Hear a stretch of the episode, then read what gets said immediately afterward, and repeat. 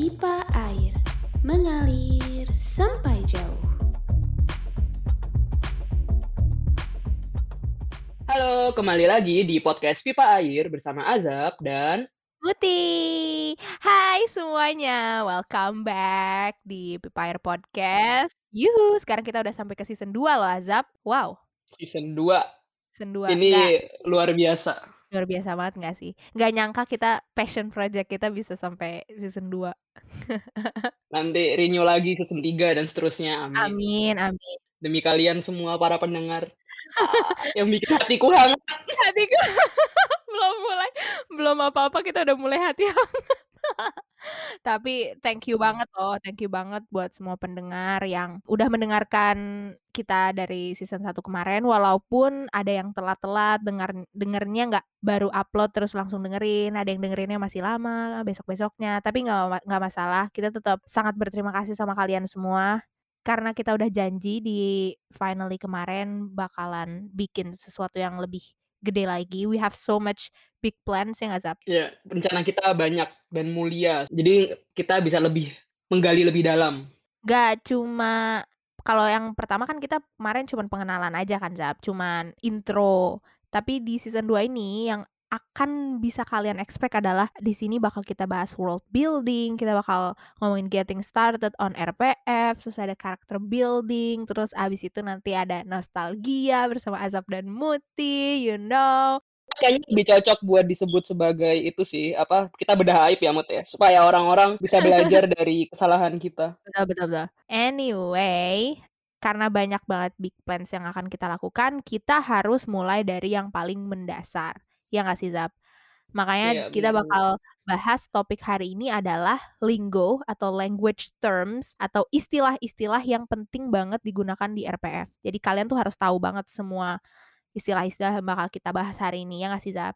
Istilahnya kita kayak menyamakan frekuensi ya, biar kalau misalnya udah masuk ke dalam RPF nggak bingung lagi, apa sih ketika orang-orang bilang istilah A, kita nggak bingung lagi. Jadi Betul, frekuensinya betul, sama. betul. Betul, betul, betul.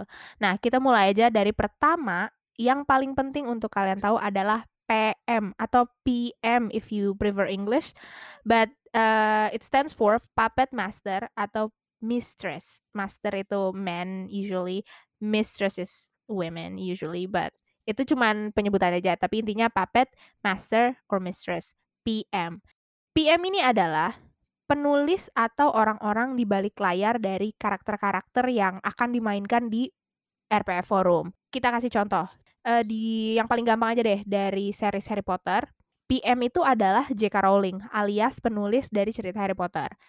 Karena dialah yang men- menciptakan karakter-karakter dan inti cerita dari si buku Harry Potter itu kan. Makanya dia disebut PM. Kayak gitu. Iya, soalnya dia yang dia tuh istilahnya otaknya dan hatinya ya, karena dia yang punya Betul, ide apa yang mau diceritakan, apa yang mau ditulis dan kita kasih tahu ke orang lain, kita yang punya ide itu namanya kita PM-nya. Betul, betul. Dan ini adalah istilah yang akan kalian sebut sehari-hari karena di RPF kan pasti ada PM-nya dan ada karakternya. Nah, jelasin dong Zap, kalau karakter tuh gimana? Jadi contohnya kalau di RPF ya, karakternya itu adalah ide yang ingin kita ceritakan. Jadi nggak harus orang sih kalau menurutku. Misalnya kita pengen jadi benda mati pun selama ada kita ingin menceritakan sesuatu dengan benda mati atau orang tersebut, itu mereka adalah karakter dalam cerita kita kayak gitu. Ini mungkin bisa berubah ya, tapi kalau di, di dalam bayanganku, setiap karakter itu pasti punya yang pertama latar belakang, mereka orang seperti apa, mereka itu dari latar belakang yang seperti apa, apakah dia hidup di keluarga yang bahagia atau dia misalnya dia adalah produk make up gitu, apakah dia dibuat dari barang-barang yang sustainable dan sebagainya. Terus mereka juga harus punya kepribadian dan juga Oke. habits kayak quirk-quirk yang mendefine satu karakter itu menjadi sebuah karakter yang berbeda dengan yang lain, yang gak generik, itu adalah dari tiga faktor ini, yang latar belakang, kepribadian, dan habits-nya. Mungkin mungkin contohnya kalau di tadi universe-nya si J.K. Rowling dan Harry Potter ini adalah misalnya Hermi Hermione, Hermione itu pinter. Terus dia Benar-benar. dari keluarga magel, kayak gitu kali ya. Latar Iya, belakangnya bisa, bisa. Hermione. Ya, latar belakangnya si Harry Potter juga dia adalah the boys who live. Dia tuh spesial karena dia nggak bisa mati. Itu latar belakangnya. Kenapa dia spesial? Hmm. Karena dia udah dibunuh nggak mati. Kepribadiannya dia heroik. Iya. Terus dia adalah seorang yatim piatu dan sebagainya. Mungkin dia titisan kucing kali ya? Nyawanya sembilan. nggak mati-mati, cuman yang kalau misalnya Harry Potter kucingnya kebetulan unlucky, jadi nyawanya cuma 7. Kan di buku ke-7 dia mati, Oh iya ya benar, dibunuh lagi, astaga. Sayang. Spoiler alert spoiler Sayang. alert. Tapi masa sih ada yang nggak tahu cerita Harry Potter? Oke, fokus. Ya, anyway. Kan kebetulan setiap orang punya cara untuk membayangkan karakter mereka masing-masing ya. Pembayangan atau visualisasi dari karakter tersebut. Betul betul betul. Jelasin dong. Visualisasi itu adalah cara untuk kita, para PM atau para penulis, itu memvisualisasikan bagaimana fisik atau rupa dari karakter yang kita mainkan. Misalnya, karakter ini manusia, berarti visualisasinya misalnya rambutnya keriting, pakai kacamata, mmm, hidungnya mancung, bibir merah, atau kalau misalnya karakter kita benda mati, katakanlah seperti tadi contohnya dari Azab adalah bantal. Kalau misalnya bantalnya apakah dia bantalnya bulat, ataukah dia bantalnya kotak, apakah dia empuk, apakah dia keras. Apakah dia isinya dari bulu angsa karena dia mahal? Ya. Nah, kalau misal kita pakai contoh, eee, misalnya di Harry Potter series yang tadi, karakter Harry Potter itu diperankan oleh, eee, Daniel Radcliffe, yang sudah kita tahu lah ya. Itu adalah perandaian yang menggambarkan maksud visualisasi. Jadi ketika J.K. Rowling menulis, dia menulis Harry Potter rambutnya warnanya hitam, berantakan, pakai kacamata, matanya ijo, jidatnya ada tanda petirnya, ada luka bergambar petir. Nah, ketika dia memvisualisasikan menjadi bentuk manusia, di-cast-lah si Daniel Radcliffe. Nah, itu berarti visualisasi dari karakter Harry Potter. Analogi itu nggak nggak jauh beda sama yang kita lakukan di RPF. Kita juga pasti mau dong karakter kita ini ada rupa wajahnya, jadi nggak abstrak aja, supaya yang main sama kita juga jadi tahu dong, seperti apa sih rupa karakter kita, supaya mereka bisa menggambarkan dengan jelas. Karena kan mereka pasti melihat karakter kita kan. Untuk memudahkan pemain lain memahami karakter kita secara fisik, makanya dibuatlah visualisasi. Visualisasi yang digunakan itu ya ya sama sih, artis, model, penyanyi, dan lain-lain. Ada juga yang Kak, orang-orang itu secara spesifik tidak mau mukanya dijadikan visu, ya nggak sih, Zap? Kenapa gitu kok nggak mau? Nggak nyaman kali ya, karena mereka tuh diandaikan sebagai orang yang bukan dirinya diri mereka sendiri gitu.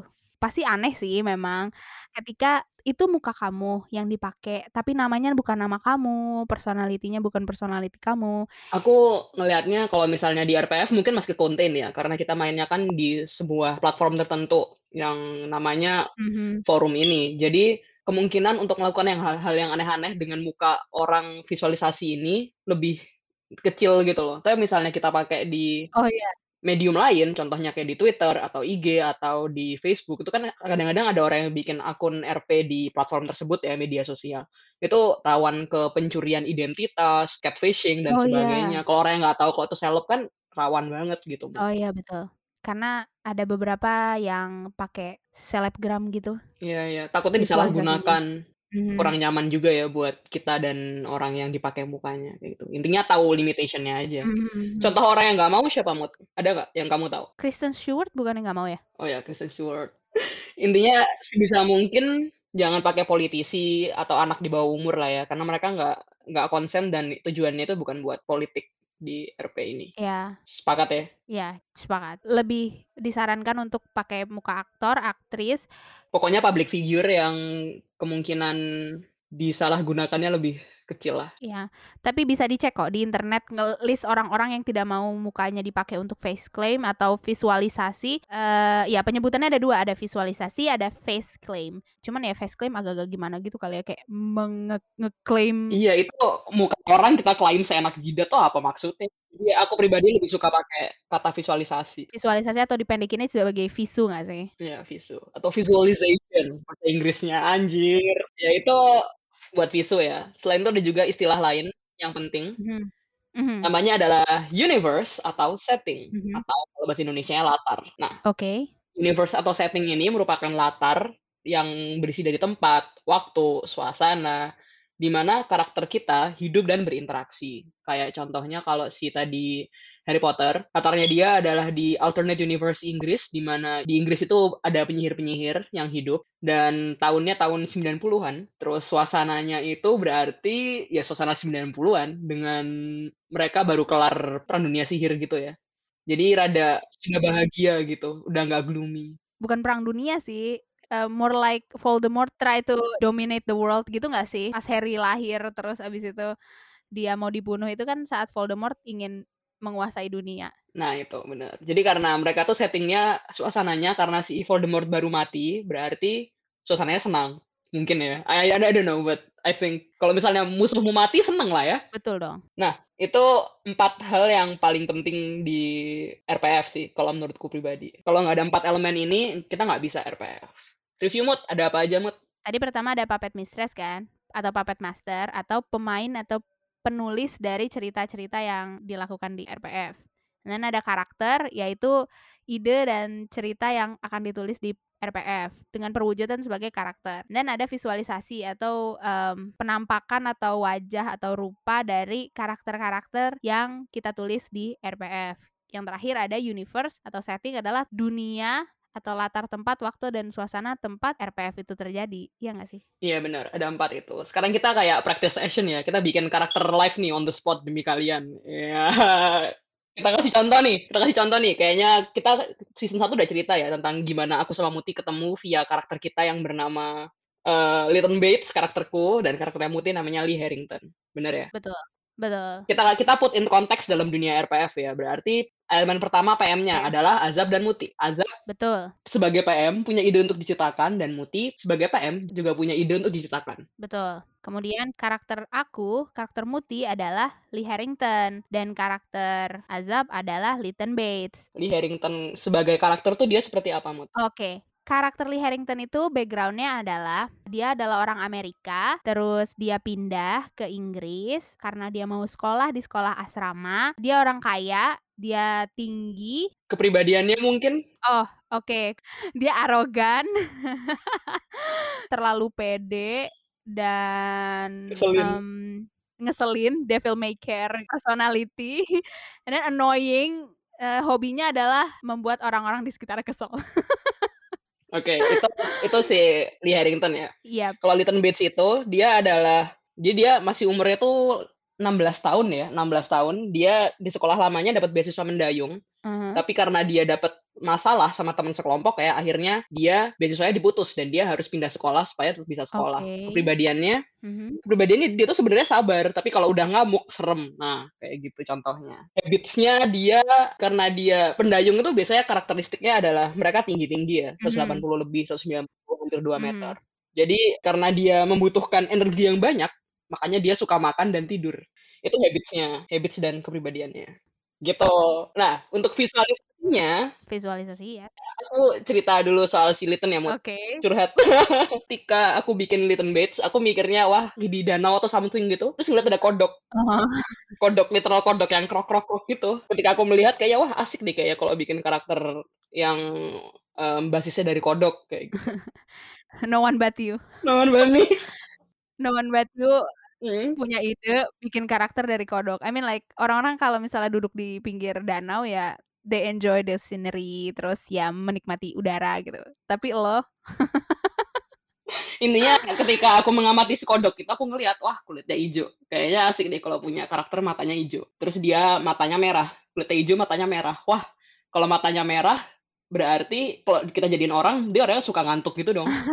Bermata hijau tapi dia suka ngantuk dan tangan dan kakinya lebar karena dia perlu eh, sering melakukan kegiatan fisik karena kodok kan sering-sering di air ya. Aha. Jadinya kalau sering di air ngapain ya? Oh, pendayung bisa. Pendayung punya tangan kaki lebar, matanya hijau tapi dia Heeh. suka ngantuk. Nah, kayak gitu. Terus ketika Heeh. aku eh, nge-cast casting visualisasinya, Mhm. itu Google-nya rada lama sih, tapi akhirnya ketemu ada seorang mas-mas dari Skandinavia namanya Bill Skarsgård, Mhm. tahu nggak? Ya Mas itu tahu lah. Itu yang ini kan, yang jadi badut Ya, IT itu. iya kayak gitu. Itu jadi ketika sudah menemukan Mas itu, kayaknya wah ini kegantengan sih sebenarnya. Tapi karena aku nggak punya luxury untuk nge-cast, beneran nge-cast kayak kayak kayak orang casting nge-cast si Daniel Radcliffe. Jadi aku I make do with what I found lah. Kalau Lee gimana? Kalau sejujurnya kalau Lee karena karakteristik yang udah aku tetapkan dari awal sebelum ketemu visualisasinya itu adalah he's tall, blonde, terus mukanya agak-agak jahil yang agak-agak mischievous gitu loh. Intinya cuman itu aja. Aku cuman pengen cari muka orang yang tall and then um, mukanya mischievous terus rambutnya blonde gitu. Terus kebetulan aku habis nonton film Isi dan Osi di Netflix, and then they fit the bill. Ya udah, udah cocok, pas, terus kayak aku ngerasa, "Oh ini kayaknya bisalah." Tengilnya pas gitu ya? Heeh, tengilnya pas. Karena ya jadi kayak lebih ke lebih ke gesturnya sih daripada fisik yang utama, tapi aku lebih ke ngambil ke gesturnya aja. Kemudian si fisiknya itu agak menyesuaikan dari si orang yang aku cast itu, yaitu Dennis Moyen, dia orang Jerman. Orang Jerman main Amerika, nggak apa-apa, sky's the limit nggak ada yang sky's spesial. the limit. Orang Skandinavia jadi kodok, terus orang Jerman jadi orang Orang Amerika, Jerman gampang bisa, semua orang bisa. Jerman jadi orang Amerika yang dikirim ke Inggris, begitu complicated. Tapi itulah RPF, sky's the limit. Betul betul. Terus universe-nya, mereka ketemu di mana tuh? Universe-nya mereka ketemu di sebuah role play forum dengan latar Inggris pada tahun 1940-an, eh 1930-an sebelum Perang Dunia Kedua terjadi. Mereka, eee, masuk sekolah, setting-nya sekolah asrama di pinggir kota Brighton. Inggris Selatan, suasananya karena mendekati perang kayaknya ya rada-rada gloomy dikit lah ya. Walaupun nggak separah itu karena mereka masih sekolah. I mean mereka nggak turun langsung ke medan perangnya, tapi kayak ada bayang-bayangnya lah ya. Iya, jadi itulah sih universe-nya dan suasana yang tempat Lee dan Lytton bermain, yaitu role play forum. Namanya Witchbury Role Play Forum, nanti kita kenalkan, kita undang. Uh, ya Witchbury Role Play Forum ini karena spesial untuk aku dan Azab karena kita bertemu di sana, ya nggak sih, Zab? Jadi Oh. Oh, jadi akan menjadi, eee, pivotal role di Kehidupan kita, kita. iya bener. Tunggu aja tanggal mainnya, yoi. Oke, jadi setelah kita karakternya jadi ya, Lytton Bates dan Lee Harrington yang hidup di Brighton itu, sebenarnya ada ini istilahnya lumayan penting, tapi nggak setrivial PM, visualisasi dan sebagainya, karena ini menyangkut Mhm. peraturan mendasar di RPF, yaitu in character dan out of character. In character sama of out of character itu encompass a lot of things, Mhm. ada 2 aspek, di mana mereka tuh bisa digunakan untuk 2 hal, tapi konteksnya sebenarnya berbeda. Oke, yang pertama. Yang pertama, in character dan out of character atau bahasa Indonesia di dalam karakter dan di luar karakter yang pertama adalah pembatasan antara penulis dan karakter yang ditulis. Mhm. Contohnya itu ketika misalnya pembatasan in character, apa yang dilakukan oleh Lytton Bates dan Lee Harrington di dunia mereka di dalam Witchbury RPF itu. Sementara out of character-nya adalah ketika Azab dan Muti melakukan hal-hal di luar Witchbury RPF itu, tapi mengenai Lytton Bates dan Lee Harrington. Jadi kalau misalnya nih, aku sama Muti ngobrol, yang bisa ngobrol itu cuma aku dan Muti. Azab ngobrol sama Lee Harrington itu nggak bisa, karena Lee Harrington tuh tidak mengenal manusia bernama Azab, dan Betul. sebaliknya Lytton Bates juga nggak kenal manusia bernama Muti. Kalau misalnya hal itu dilanggar, nanti jatuhnya adalah pelanggaran dari storytelling, apa pun sih, nggak cuma RPF, namanya tuh breaking the fourth wall. Karena mereka mengetahui hal yang di Yes. luar realita mereka. Yes. Itu IC dan OOC yang Betul pertama. betul. Nah, sekarang aku bakal jelasin yang kedua nih, Jap. IC dan OOC yang kedua itu adalah yang pertama in character itu berarti pergerakan karakter sesuai konsep dan out of character itu ada berarti penyimpangan karakter terhadap konsep yang udah dibuat dari awal. Contohnya misalnya, tadi si Lee Harrington itu adalah orang Amerika yang baru pindah ke Inggris. Yang sesuai karakter adalah Lee Harrington taunya lagu kebangsaan Amerika, betul nggak? Betul Dia betul. taunya Star Spangled Banner. Dia nggak tahu lagu God Save the King. Ketika dia tiba-tiba menyanyikan lagu God Save the King, walaupun dia tuh baru datang dari Amerika, itu adalah penyimpangan dari karakter yang dibuat dari awal. Karena aku bik- bikinnya orang Amerika, nggak mungkin dia tahu tiba-tiba ujuk-ujuk tanpa ada apa-apa, tanpa belajar atau apa, tiba-tiba dia tahu. Lee itu orang Amerika pertama yang ditemuin oleh Lytton Bates. Jadi ketika Lytton melihat melihat si Lee sebagai orang yang menarik, wah kayak alien nih, nggak pernah ketemu makhluk seperti ini sebelumnya. Itu hal yang normal karena memang Lytton nggak pernah terekspos pada orang Amerika sebelumnya. Betul. Itu adalah konsep in character dan out of character atau OOC yang kedua. Jadi penyimpangan atau pembuatan karakter sesuai dari yang ditentukan di awal. Gitu, Zab. Nah, itu merupakan konsep general ya, apa aja yang boleh dilakukan dan yang tidak, dan bagaimana cara kita masuk ke dalam RPF. Tapi, ya Pak, nggak kalah penting dari semua itu adalah gameplay-nya. Betul, betul, betul. Itu tadi kita cuman baru konsep aja ya. Semuanya kita cuma konsep, lingo, terms, language. Tapi yang paling penting adalah ketika bermain. Nah, gameplay-nya itu namanya adalah play by post. Aku to be suka banget menceritakan hobi R main RPF ini ke teman-teman, eee, di luar komunitas RPF, teman kerja, teman sekolah gitu. Karena I've been doing this for a long time. Jadi, mmm, pasti orang-orang penasaran dong kalau aku tuh lagi berkutat di laptop nih, lagi ngapain sih, kayak si Azab ceritanya lagi di lab, terus dia ngetik dengan passionately, taunya dia RP, padahal teman-teman lab yang ngira dia ngerjain skripsi. Nah, teman-temanku mungkin agak lebih kepo dari teman-teman labnya Azab yang assuming Berbuat baik, padahal enggak. Padahal enggak, kalau teman-temanku mungkin lebih mereka suka nanya, "Lu lagi ngapain sih?" Gitu. Kadang-kadang aku malu sih, eee, tiba-tiba, eee, ditanya gitu langsung kaget. Tapi, eee, beberapa teman dekat ku jelasin. Cara menjelaskannya adalah aku mencontohkan kayak Kaskus. Pasti anak-anak 2000, eee, tahu dong Kaskus itu apa. Dulu Kaskus terkenal banget sama konsep thread, terus konsep, eee, topik dan lain-lain kan, cendol kan gitu. Cuman dia kan, eee, bentuknya seperti forum diskusi gitu kan, forum diskusi di mana ada satu orang TS atau thread starter bikin diskusi soal apa dan everyone yang bisa masuk thread itu dan berdiskusi bareng semua orang yang ada di topik itu gitu, atau di thread itu gitu.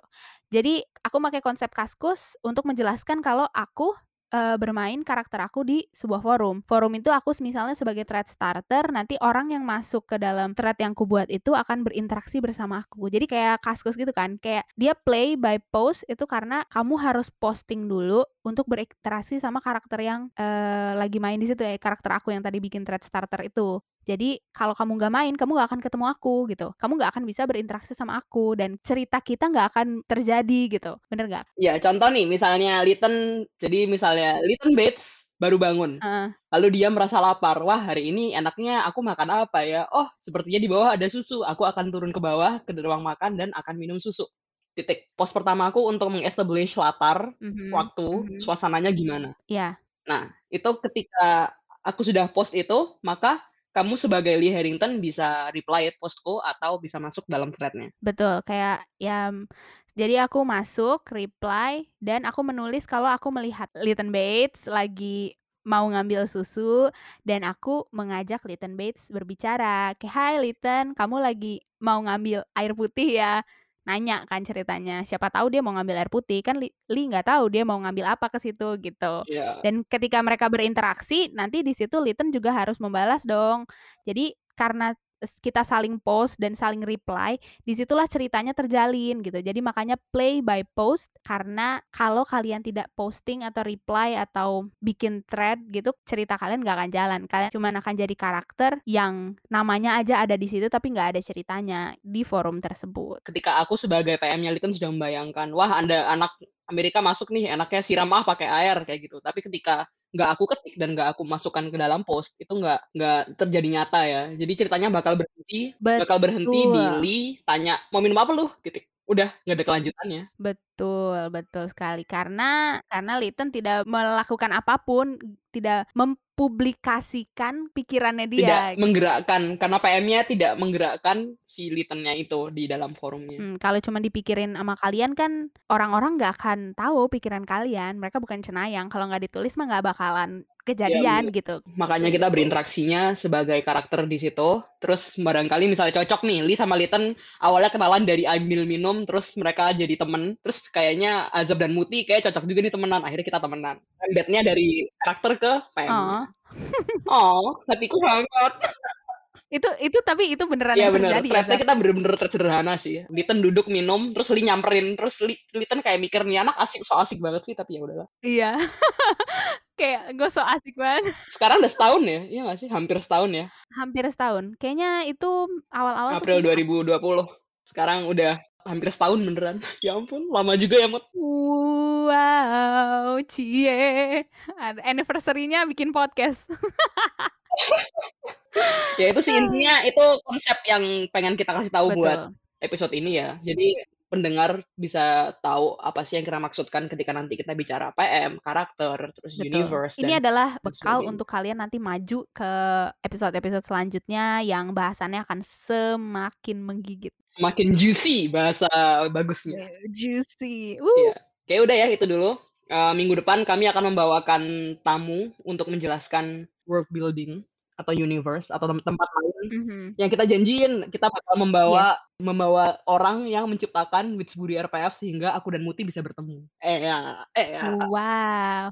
Terus nggak cuman 1 aja kan guest-nya, kita punya guest star ada 2. Kita nggak akan bahas di sini siapa tamunya, kalian tunggu aja. Iya. Tamunya adalah orang yang nggak akan mengecewakan deh pokoknya. Iya. Jadi stay tune for next episode. Thank you for listening. See you next week. Bye, see you.